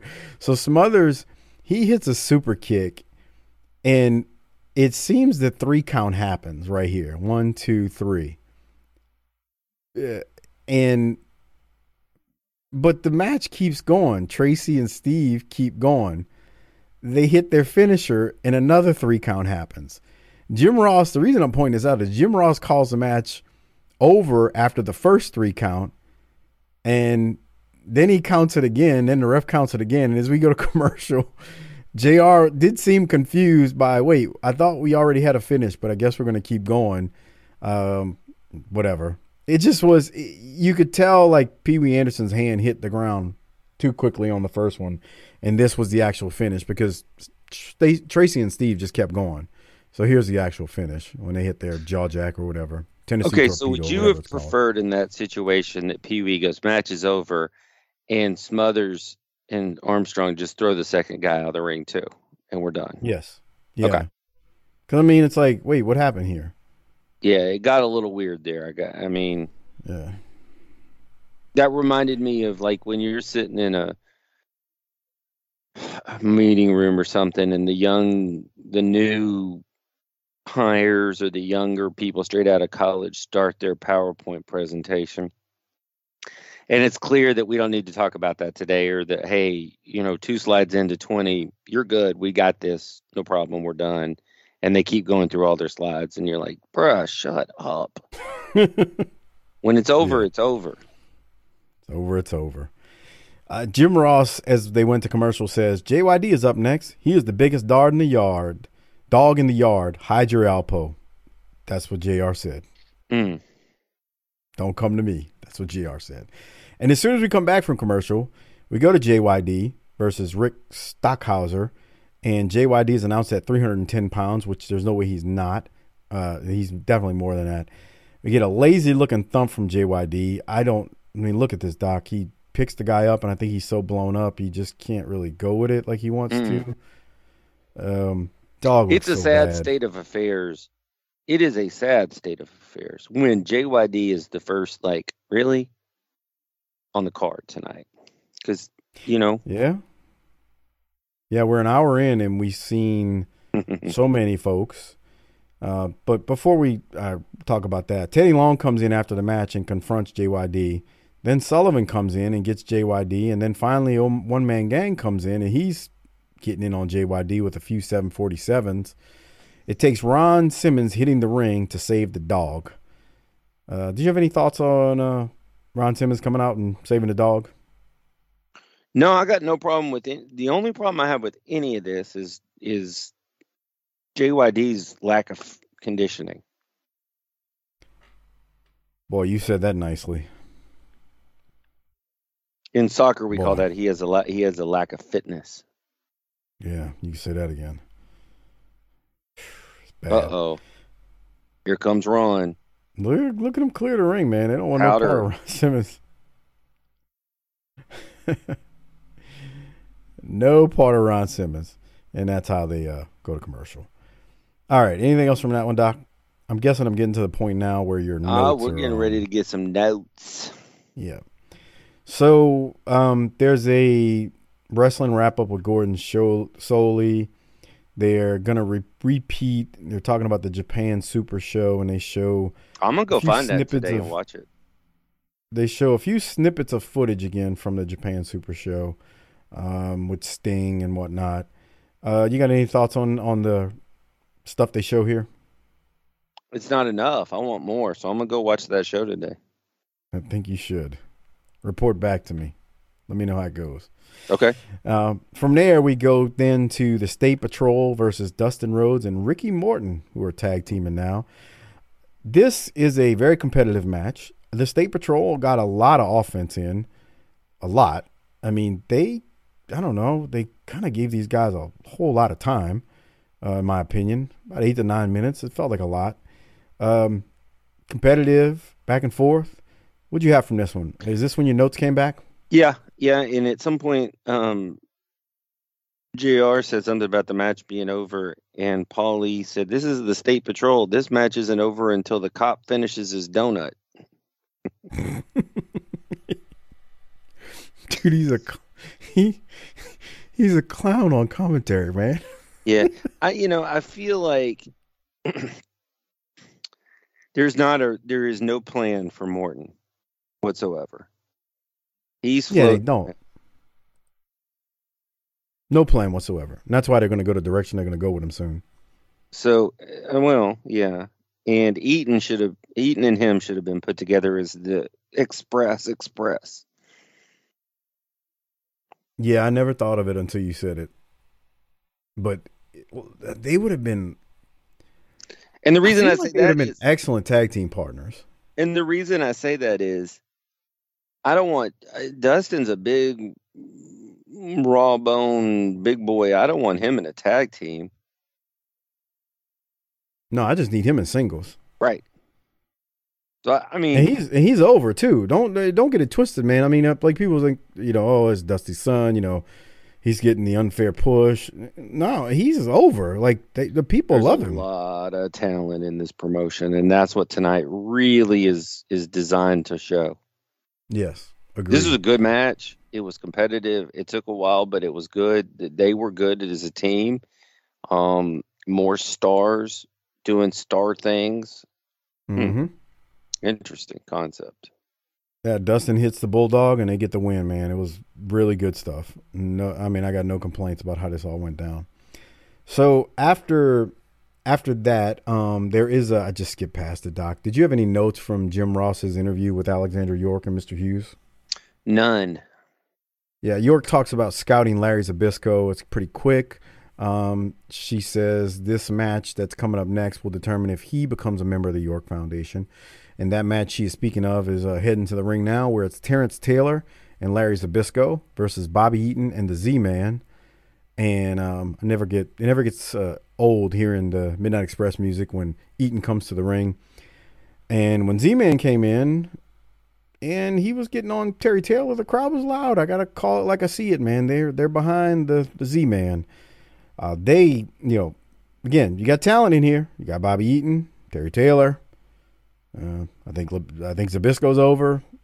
Everybody but Z-Man in here is a pretty good guy on the card, pretty high on the card, at least deserving of it. Doc, any thoughts on this match? They gave him a good bit of time. Think Eaton misses Stan Lane right here? Yes. Yeah, me too. He'd never say that. I mean, if he was alive, he's Bobby. You know the whole thing. Bobby never you know, never had a bad word to say about anybody. So he wouldn't say it, but yeah, he's thinking it. Man, I wish they were here. I miss Stan and Jimmy. I wish they were here. We've got some things on the line here, and so this match has some importance. And by the way, now we're getting to, you know, not only are we having stars out here, but now stars are facing other stars. So this is not a normal Saturday night match. It means something. So Zabisco's being scouted. There's a U.S. title out there for teams such as these, and everybody's thinking Bobby's gonna. They keep saying Bobby's gonna win a singles title this year. So why you got him in a tag team? But whatever. Yeah. And I have no doubt that Dusty, that was a direction. He was like, I'm definitely going to put a title on Bobby Eaton. But, you know, I guess the thing here was they wanted to see how Zabisco would do as a member of the York Foundation. So that's why they wanted to see what kind of chemistry we had with Terrence Taylor, I'm sorry. So that Alexander York can make a decision. But, yeah, I don't know. Bobby's going to get his, though. Don't worry. So what else you have from this one, Doc? Man, I got to say, we talked about this on the last show, but I mean, the Rooster's been rehabbed here. I don't think he gets the credit he deserves from being rehabbed. Yeah. He fits perfect because he's got that prick look to be a member of the York Foundation. It's perfect for him. Yeah. Like, it's perfect. It's more of a... I hate to say it, but if they'd have did the gimmick like that with him in the WWF, it would have got over. It would have got over so good. I mean, it's over here. It's just that, you know, the promotion's not doing all that great. And this was a long match, but it should be. I agree. I mean, you got four top talents. You see, that gives this isn't going to be over in 3 minutes. Oh yeah, they gave him time, which was good. So the finish, Terrence Taylor kicks out of a sunset flip. Z-Man hits a crossbody, but Taylor kicks out of it. There's a super kick that looked great by Z-Man, actually, which we don't always see. Larry Zbyszko made the save. Then we get all four guys in the ring, and Bobby Eaton has just had enough of Terrence Taylor and Larry Zbyszko. And he hits Taylor with York's computer and then Zbyszko. And Hughes and Eaton stare down at each other and square off at the end. Eaton and Z-Man are going to lose by DQ. And I think Mr. Hughes is going to powder out here. He's going to be like, you know what? 2-on-1. I'm going to get out of this ring. And that's how they go to commercial. Any other thoughts, Doc? I thought this was good. First of all, if you hit somebody with a 1991 computer, it's murder. It's a loaded weapon, bro. Because they're going to be about equivalent to shooting somebody. They're going to be as big and clunky as that phone that Paul E. has. I really like the Mr. Hughes thing, man. He stepped in and was like, this stops now. Bro, I can't wait till, I haven't seen it in years, but there's Paul E. hits Jason Hervey in the back of the head. I think it's on a Clash. Maybe it's the pay-per-view. Next one. I don't remember. I haven't seen it in a long time. And he freaking potatoes Hervey in the back of the head with that phone. And you know that phone ain't like the phone they making nowadays. No, it was like, heavy. Yeah. He blasted him in the back of the head with it. But I agree. You hit somebody with a computer back then, bro, they going to feel it. We'll go to the next match. It is the Steiner Brothers versus Joe Kazana and Mark Kyle. I think they say Mark Kyle is from Los Angeles, California. If you ever hear him talk, which we did in Smoky Mountain once, far from Los Angeles. I do have a timestamp for this one. 1:28:40. 1:28:40. I'm gonna go to it in 2 seconds. It's just strength. So it's a picture promo from the Steiners talking about how they hold the IWGP tag titles, US titles, and world titles, but as we know, the US titles are being stripped from them. You say 1:28:40? Yeah. All right, let's see if I can get to it. All right, here we go. 1:28:37. Let's just be strong. Rick Steiner's got Kazana. Shoots him into the corner. Oh, yeah. Kazana didn't need to help him there. Let's just say that. He just picked him up by the crotch and dumped him over. It was like a reverse power slam of sorts. And then Scott Steiner with a power slam. Good stuff. The Steiners are going to hit the Bulldog off the top rope, and the Steiners get the win. No surprise. Any thoughts, Doc? I like the fact that it's not always a Frankensteiner to win. Me too. It keeps that move fresh. And I think the Bulldog off the top rope is something nice as well. It looks a lot more devastating than what it actually is. I mean, they're stealing the Road Warriors finish, but whatever. No, they're not. I hate when you say that. So we go to commercial and come back, and we go to Nikita Koloff versus Dave Diamond and Jim Boss. Gary Michael Capetta cannot finish the intro when Nikita comes in and he just starts attacking his opponents. There is a picture-in-picture from Luger, says he's coming from Nikita because the best defense is a good offense.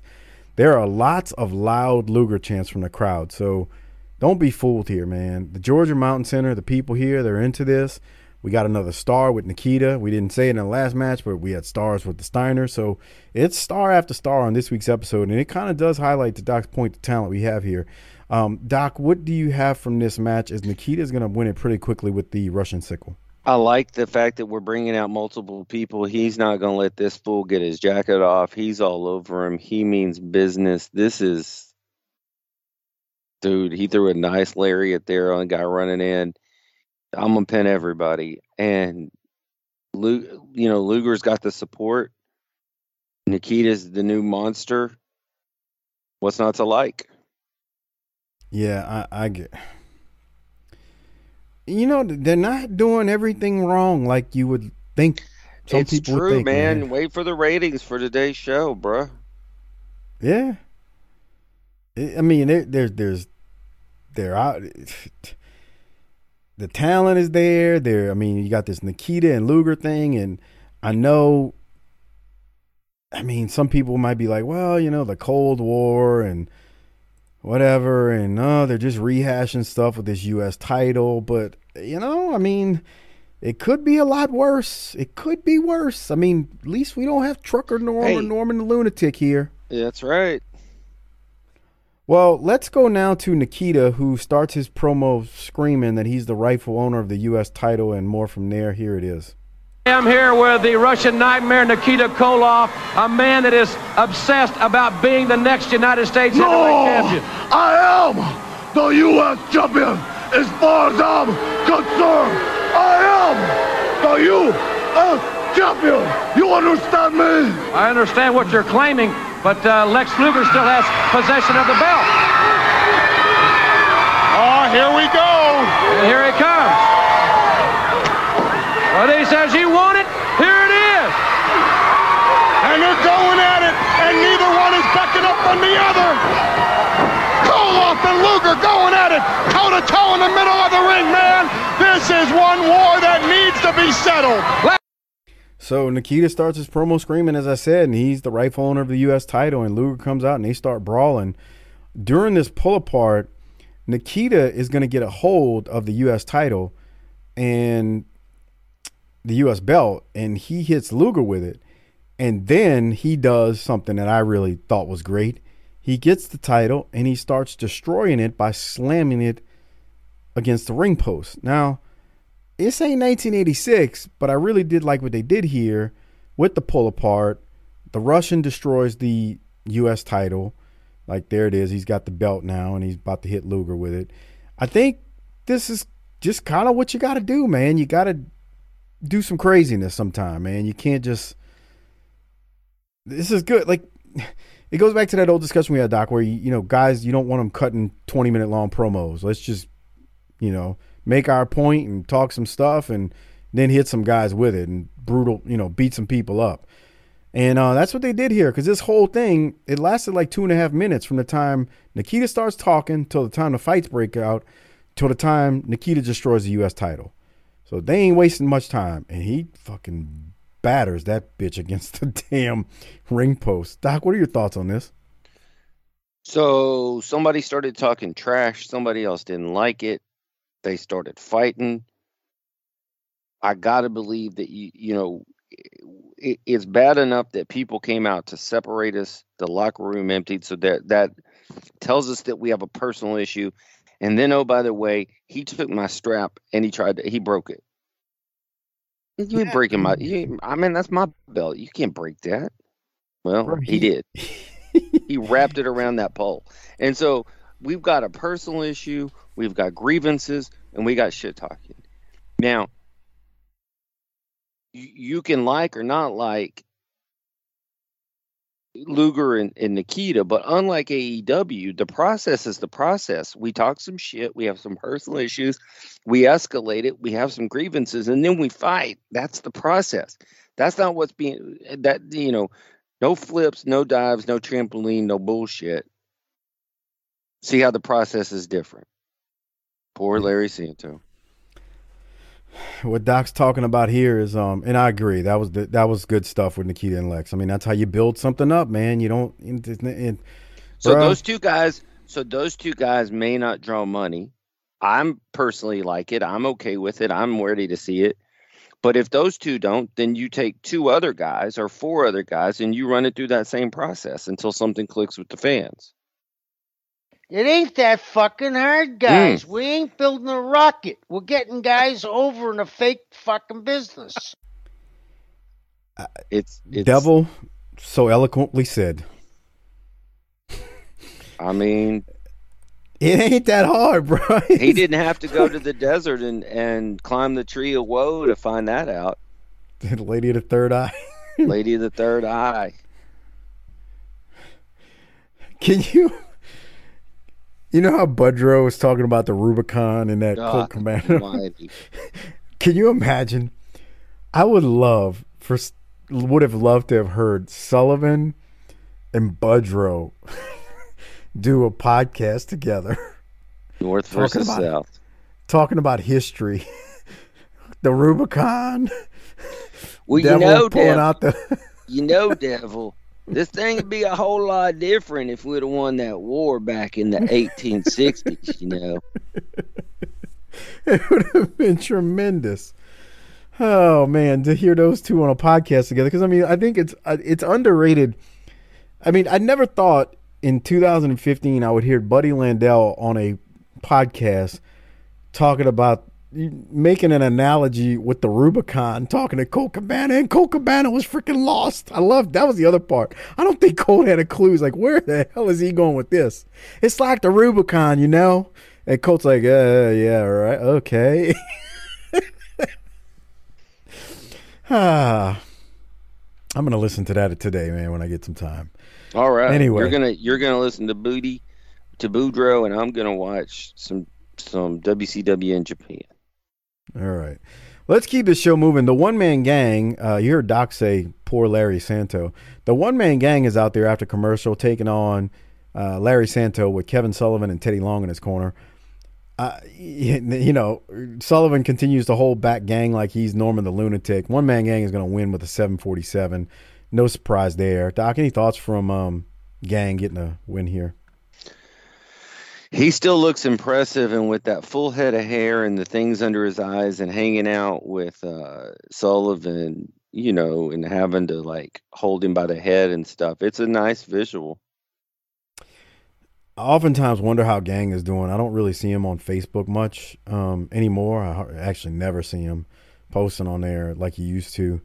I know he lost all his stuff in the flooding in Baton Rouge years ago, and hadn't really seen much of him since then. I wonder if Gang's doing okay. I don't even see advertisements for him making these events. So I just wonder how old Gang's doing these days. Cause I mean, he's getting up there, man, in age, man. He ain't a young, he ain't no spring chicken no more. But you're right. It is good to see the Gang back. Speaking of gangs, Ron Simmons is literally a one-man gang, just not his name. No, the one-man gang is the one-man gang. No, I mean Ron can take care of business. So you're saying he's a one-man gang and not the one-man gang. Thank you for the clarification, O'Grady. Okay, I appreciate that. That's hey, exactly I feel like we're deep into our second hour, and you're still holding in there, kicking out of the fog, the brain fog. Your voice is coming around. I feel like this is we know the restorative power and the ability of this show to raise the dead and heal the sick. I think it's working on you. Dude, my voice is starting to hurt. It's scratchy right now. Oh. I keep sipping water, just so you know, trying to get through this. Maybe we should quit the show forever then. Yeah, no. We've lost our power to heal. What's the point? Oh, man. Let's continue. The Danger Zone with Paul E. Dangerously. He is interviewing Ron Simmons, and he's got some stuff to say. Once again, another star coming at you on this episode. The last match we had the gang. Previously, we had Nikita. We had Lex. Now we're going to go to Ron Simmons. Obviously, you can see that we're back here on TBS. You know, I was watching the monitor and I saw what you did when Kevin Sullivan, Teddy Long, and the one-man gang took it upon themselves to destroy the Junkyard Dog. I saw what you did when you ran down that aisle to save the Junkyard Dog.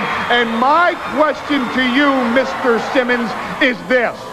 Next weekend, you're going to walk down that very same aisle and enter in the Omni in Atlanta a lumberjack match against your former partner, Hacksaw Butch Reed. What if, Ron Simmons, one of those lumberjacks is 6'10", 412 pounds of the one-man gang? You know something? I don't know what your eyes saw, but I know what mine and all these people saw. You must be blind. And another thing is this. What I should have did is what I should have done a long time back, is get out there fast enough to get my hands on that punk and take him out. Okay. Now let me tell you this. What Teddy Long did and showed me tonight was that he didn't ever care anything about Ron Simmons. What he did tonight was sit back wrestling 10 years. And when I finally get the drop on you, Punk, I'm gonna take you out once and for all.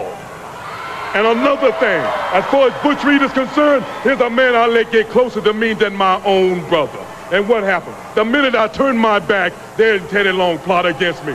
But I'm not worried, because you know why? If there's one man that Ron Simmons can depend on, it's the Junkyard Dog. And I know that. And if he does bring out 6'10", one-man gang, Kevin Sullivan, I know that Junkyard, the brother, be right there to take my side. Oh, well, thanks for coming. Ron Simmons entering the Danger Zone, and now we're going up to the ring. I mean, I don't know how Simmons was perfect there. I mean, it's not a promo that you're going to talk about in historic value, but I don't know what else you want him to do there, man. He did, that was great. He did what was required. He seems mad about it. He seems fired up about it.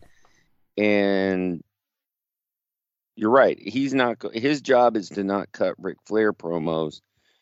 So he did his job. It was good. Good stuff. Really good stuff. So then we keep going. And the last match on the card, and the way we're going to go off air, is Arn Anderson and Sid Vicious are going to take on Sting and Elegante. We got star power here again. I mean... We do. We got Arn and Sid, and you can argue Sting. I know you hate him. No. You don't have to even argue. I mean, he's a superstar in this company. All right. I don't think that's debatable. This thing gets started with not much TV time left. I mean, we're bumping up against the hour, top of the hour when it starts. So they kind of milk things for a minute or two before we actually get the match started. And Sid and Elegante do the whole stare down thing. You know, Elegante's the big man, and so, I mean, that's good. You kind of want that. And then it starts with Sting and Arn, and then it's Sting and Sid, and the fans are reacting to it. They're into this thing. Elegante finally gets tagged in with like less than 2 minutes before we're out of TV time. The crowd, give them credit. They reacted. You know, they didn't just poo-poo it. Sid comes in. He's going to hit Elegante from behind, but Elegante no-sells it. Elegante, he puts Sid in that trapezoid-type claw. Sid ends up being occupied with Elegante. Sting out of nowhere is going to hit Arn with a crossbody, and Arn is going to eat the pin for this match in like 4 minutes time. And JR and Paulie send us off air. And I literally am watching this going, I wonder how mad Doc's going to be that Arn is the one who eats the pin in this thing, but I'm not, you have okay. This? I'm not mad that he ate the pin because that's predictable from a mile away. Make sense? Say that again. I'm not sure I understand. I'm not mad that Arn ate the pin because if anybody is going to, it's going to be him. You know what? You nailed it. The dude he's a businessman. So the point that Arn ain't got no problem taking a pin, bro. The problem I had with this is that it deserved more than 4 minutes. And we just gave away a bunch of stuff we didn't need to give away for a 4-minute match that didn't mean as much as it should have. I mean, so here's the thing. Sting and Sid get in there and, you know, we have built Sid up to be a monster and he's getting over. Whether you think about softball season or scissor fights or whatever, right now he's getting over. And Sting immediately takes him off his feet. So that made you more mad than Arn eating the pin. Yeah. Yeah, but I mean, Sting's an established talent. I mean, we can't act like Sting's so not. Why are we giving that away now? Well, it's not like Sting and Sid are in a feud. No, but this to me was, look, it was star power. Don't get me wrong, but it was unnecessary, and especially the way they did it. Arn's great there with his facials with El Gigante. He's like, nah, bruh. You know, he's look at that face, dude. I mean, we sing Arn's praises for years on this show. We never stopped singing his praises since the beginning. Arn is the promo guy. And I watch how fast he goes off his feet. Sid. Yeah. But we'll see it here. But I would say it again. I was going to repeat what you were saying. Arn is a star in this match. It's quick, but he's a star. Okay. Yeah, so Sting 1, 2, 3 punches. They reverse. Sting comes off the ropes. Clothesline. Sid's off his 21 seconds. You timed it. Sid comes in, stands over Sting, and in 21 seconds he's on flat on his back in the ring. Yeah, I hear you. And so my whole point is, if you're going to pin somebody, I get that it's Arn. I don't think you needed to pin anybody on TV. Why not go off the air with this in progress? Yeah, you could have did that. And the truth is probably behind the scenes where the horsemen suck. They're over. They're old. They don't. Nobody cares about the horsemen. I mean, fuck. I mean, you know, herd shit. But the crowd's into this. Look at that. Yeah. I mean, that's what I was saying. Like, you know, you can argue Elegante having star power, but I mean, this is goofy. Yeah. I mean, but it's Elegante. How can it not be goofy? Yeah, what do you expect? Like, that's the thing with El Gigante is like, what? I mean, saying that El Gigante is goofy, I mean, buy the ticket, take the ride. That's what this is.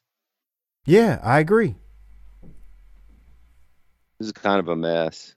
Yeah, 1, 2, and they rushed it. Arn wins. Yeah, I agree. They could have just went off air with him still fighting. Arn didn't win. You said Arn won. No, that's what I meant. So you sent the crowd home happy, but at what cost? Yeah. No, I hear you. And that's how the show ends. That's how the show ends. Yep, interesting. That's how it ends. Yep. So on that note, we've been going for a while. I mean, we're just now. It's time. What do you want to talk about next? I want to talk about how bad I have to pee. How's that sound? Did the sickness get your prostate all swollen up? So you got to pee a lot? Nah, man. But I'm gonna tell you something. So I was trying to drink a lot of fluid, you know, to stay from getting dehydrated, and you know, because I was, you know, so I had this sweats and chills too, and so I'm drinking drinking a lot of Gatorade and water, and the worst part about that is when you had to get up and go pee. Oh my God! You should have had a catheter put in. I damn near told my wife to go to a store and get me a bedpan. Oh no! But I didn't go there. Oh, man, it was brutal. But anyway, all right, so that's how they go off air. And before we go off air, we need to rate it, hand out a Rolex. And we're going to do that in 2 seconds. Before we do so, please consider becoming a patron at tinyurl.com/PatreonBTT. That's tinyurl.com/PatreonBTT. A great way to support this show. You get tons of extra content in return for becoming a patron. And we got some clashes coming up again. We got Super Brawl coming up. But all of the clashes we've done in the past are on Patreon, along with all of our pay-per-views from WCW on Patreon as well. You can listen to those there. You can also listen to the World Class Show with Lance and myself. You can check out the NWA Power Show with the little fella Half Pint and his Nobody Circles the Wagons Like the Buffalo Bills and whatnot on the NWA Power Show with him and Sparks, the Transformer. And you can check out the ECW Show with Mike and JV, all on Patreon at tinyurl.com/PatreonBTT. A great way to support the show. Get tons of extra content. Lots of stuff there. The video versions of these that Doc and I always talk about are all on Patreon. And do me a favor, when you see me post the shows on Patreon, make sure you tell all the friends in the BTT Army on Facebook and Twitter, become a patron just like you are and get all that extra content. All right, Doc, I'll go to you first. What are you going to rate it? Man, this show was packed, stacked, it really was, and jacked. Mm-hmm. Guaranteed not to rust, combust, or get dust. Mm-hmm. I'm going to tell you, no rib, I flirted with giving this thing an A+. Oh, wow. But the booking at the last match did upset me enough that I'm going to say just a straight A. Yeah, I'm going with an A as well. I don't, you know, to give it an A+, it would have to have been one of those ridiculously great 1986 episodes, right? But again, like that. But again, you said something earlier. This ain't as bad as you think it would be in 1991. No, and they've had a, you know, to your point, they've had some good. They've had a nice little run. Well, and we weeded out the true nonsense and like the juicer. And, you know, I mean, let's be fair. We're not huge fans of watching Tom Zink wrestle, but he's not on the same level as Trucker Norman and the Juicer. Yeah, that's the thing about stuff like that. When I complain about things like Tom Zink and the Z-Man, what he's doing. And Spivey. And, you know, right. They're at least wrestlers. Yeah. At least wrestlers, and at least they're, you know, not stupid like the Juicer and... Right. Trucker Norm, and I mean, right. Yeah. So, okay, then who are you giving your Rolex to? Our floor has risen some, so that's a good thing. Mm-hmm. Man, there's a lot of opportunities for the Rolex this week, and certainly, you know, letting Rick have the mic with Missy gives him an advantage. But I'm going with Arn because he was funny with El Gigante, and he did eat the pin and did business in that final match. Yeah, I think it would be a crime to not go with Arn because the non-audio, just the visuals with Arn. First, he ate the pin, and then two, his reaction to El Gigante when he ends up in El Gigante's corner and his eyes get real big and he crawfishes away from it. I mean, that's wrestling. That's Arn being a pro's pro, along with taking a pin. So I'm going with Arn as well. So, Doc, one other thing before we get out of here, just need to mention Hard Body Hopper's video shout-out relationship advice service. If you would like a video from Hard Body Hopper, all you have to do is email him to chrisharper16, wildcat with a K, at gmail.com. That's chrisharper16, wildcat with a K, at gmail.com. And then make sure you PayPal him $20 to cc30388cc@yahoo.com. To get your very own Hard Body Hopper relationship advice video shout out from him. He can also request a video for him to cut a promo on friends, family members, people you hate, people you love, or anyone out there that you want to give a special shout out to. Again, it's chrisharper16 wildcat with a K at gmail.com. That's the email address. Make sure when you email him what you want in your video, make sure you are very descriptive on what that is. And then don't forget to PayPal him $20 to cc30388cc@yahoo.com. Doc, anything else before we get out of here? We did go very long on this episode. This might have been our longest in a long time. We do the work that's needed for the job. And so there was a lot of things happening in our world, the current wrestling world, and we had a hot episode today. So it required us to go a little bit longer, and you know what? We're okay doing that. On a serious note, I think I speak for the entire BTT Army when I say we're glad that you were able to spit out the ventilator, kick out on two and a half, and rejoin the living. We had a prayer vigil over here at the mansion for you just the other night. Filled up that test tube of telethon prayer warrior accounts for the Lord.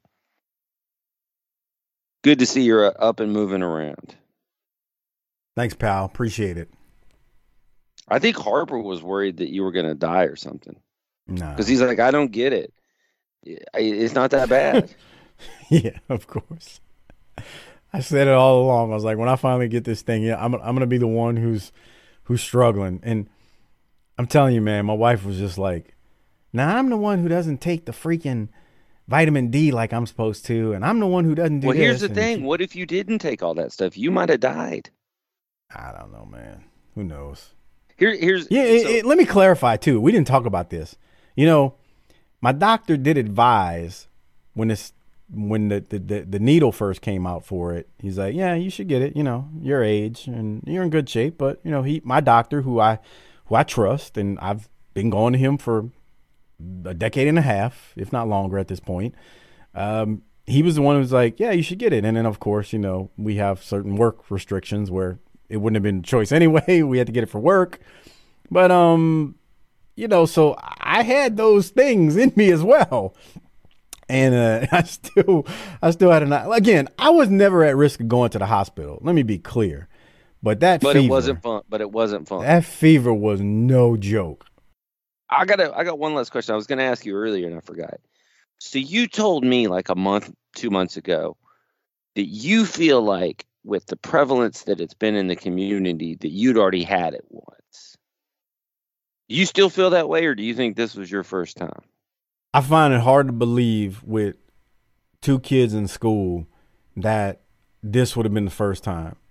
I feel like I would have gotten it before and just maybe didn't know it. Maybe it was just something quick. And this time was just a different strain. Now, there's no way of knowing that. Sure. But the thing is, when you got kids in school, the amount of you are exposed to. Here's the thing: if they came home from school and said somebody at school has malaria, I'd be like, shit, bro. That's what I'm saying. Like when you got kids in school, whether you got grade schoolers, middle schoolers, high schoolers, I got high schoolers. They are coming home and they go to a very large high school, bro. They are constantly, to me, exposed to this stuff because of just I was asking my daughter, I was like, okay, when y'all go to lunch, this is before this is last year, you know, this is when they still had like the mask things at school where you had to wear one at school. Right. Like, I'm like, they're at lunch, they're eating, they're right next to each other. It's not like they're social distancing. So I, like, in my mind, I'm already thinking probably there's no way that I hadn't been exposed. So I really feel like there's no way this was my first go around. It just may have been a different strain of it. Who knows? I don't know. I'm not a doctor. Yeah, we don't know. But it's not important. Well, shout out to Dr. Classy for the advice. Yeah, we've got a lot of professions covered in the Army. We got doctors and lawyers and forklift drivers and all the different things covered. We get some legal advice. We get some medical advice. And if I need to move this pallet from here to over there, we call Mullen and Morton and we get that done. Man, I hope that dude's alive. I haven't seen a tweet for him in a long time. Maybe he got banned. No, I mean, last I checked, the Twitter was still there. Maybe he hates us now. I think he still follows the show. Maybe he's on a one-man mission to save the supply chains, and he's busy moving pallets around. Could be. All right. Well, the good news is that you're up and semi-mobile and continuing your lengthy recovery from this devastating illness.